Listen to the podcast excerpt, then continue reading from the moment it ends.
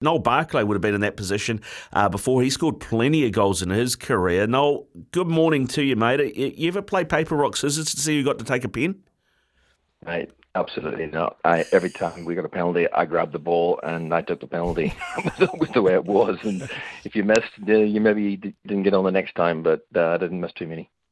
Uh, didn't miss too many, mate. Uh, uh, have you ever seen anything like that of, of two players doing paper rock scissors to take the penalty in a championship game to win the game?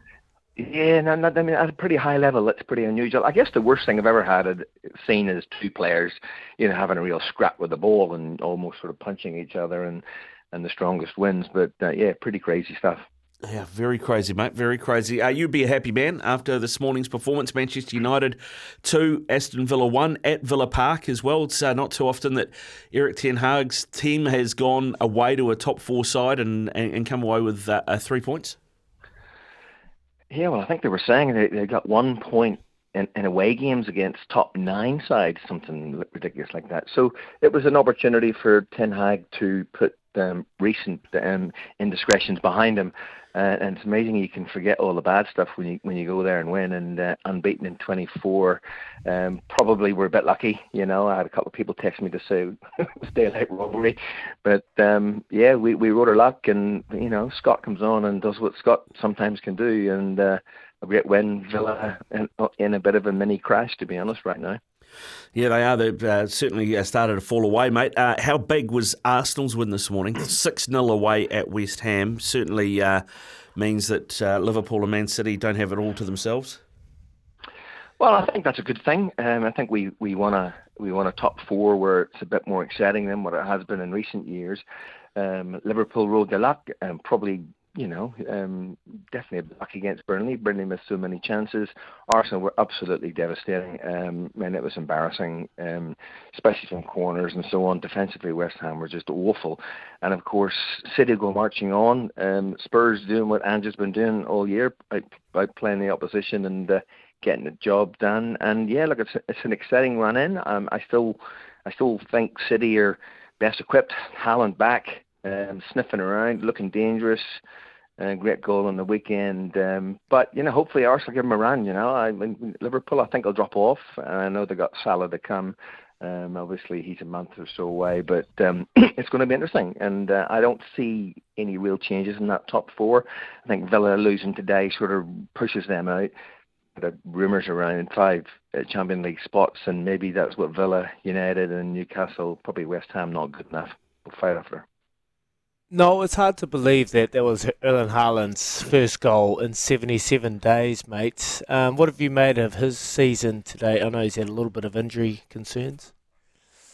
Yeah, first goal in, in what seventy odd days, and he's still the top yeah. goal scorer in the league. I think that I think that says it all. The guy takes a break for a couple of months, and he comes yeah. back and um, looked dangerous. Um, fantastic goal.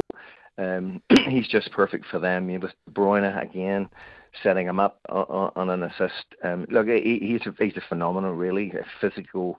I don't think he's an amazing footballer. You know, he you can't compare him to the likes of the, Mbappe and and um, Vinicius Junior and stuff like that. I don't think so, but I think as an absolute goal scorer, he he's such a threat. He's fast, strong.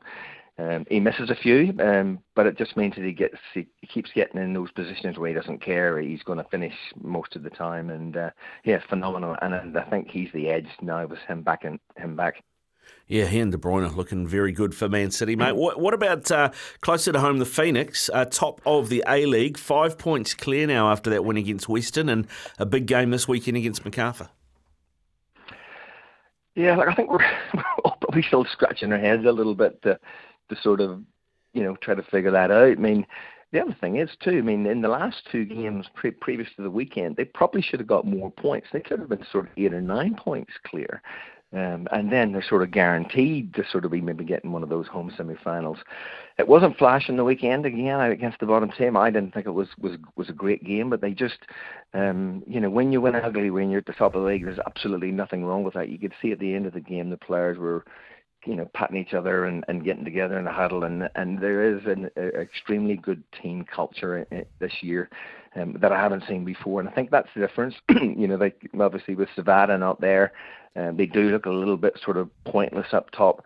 Um, Kraev doing well. Obviously, Costas had a good season, but they really are lacking a little bit of sort of forward initiative. So hopefully this this import's going to going to help. Maybe Zawada will get back in the business end. But look, you, they're not playing great, I don't think.